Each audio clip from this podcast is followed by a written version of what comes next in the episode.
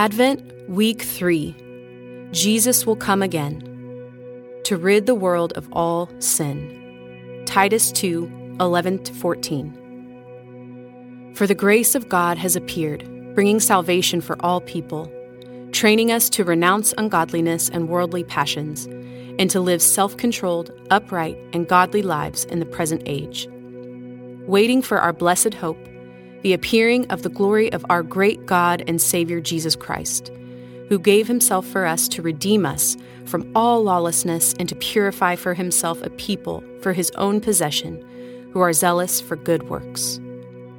This is the word of God. Sin carries with it guilt and shame. It is the reminder that we are not who we are supposed to be. It is the reason that relationships suffer. God didn't create rules just to see if we could obey. He created a framework for human flourishing. Yet every day we fail to uphold it. Then we become trapped in it. And many of us are arrested by guilt, and some by the idea that our succumbing to sin will never end. And we wonder, will this sin always dominate my life?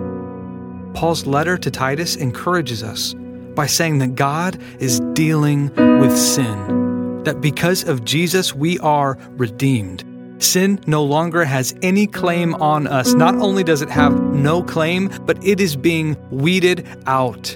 Every day of surrender to the Holy Spirit and the acknowledgement of what Jesus has done is another day that the hand of God forces its way into the dirt of our soul. He has his mind on finding the roots and pulling out the filth. Not only can we begin to say no to sin now, but we are assured that in Jesus returning, he will take all the sin from our lives. We will be completely transformed into his image so that we can live in right relationship relationship with Him and others.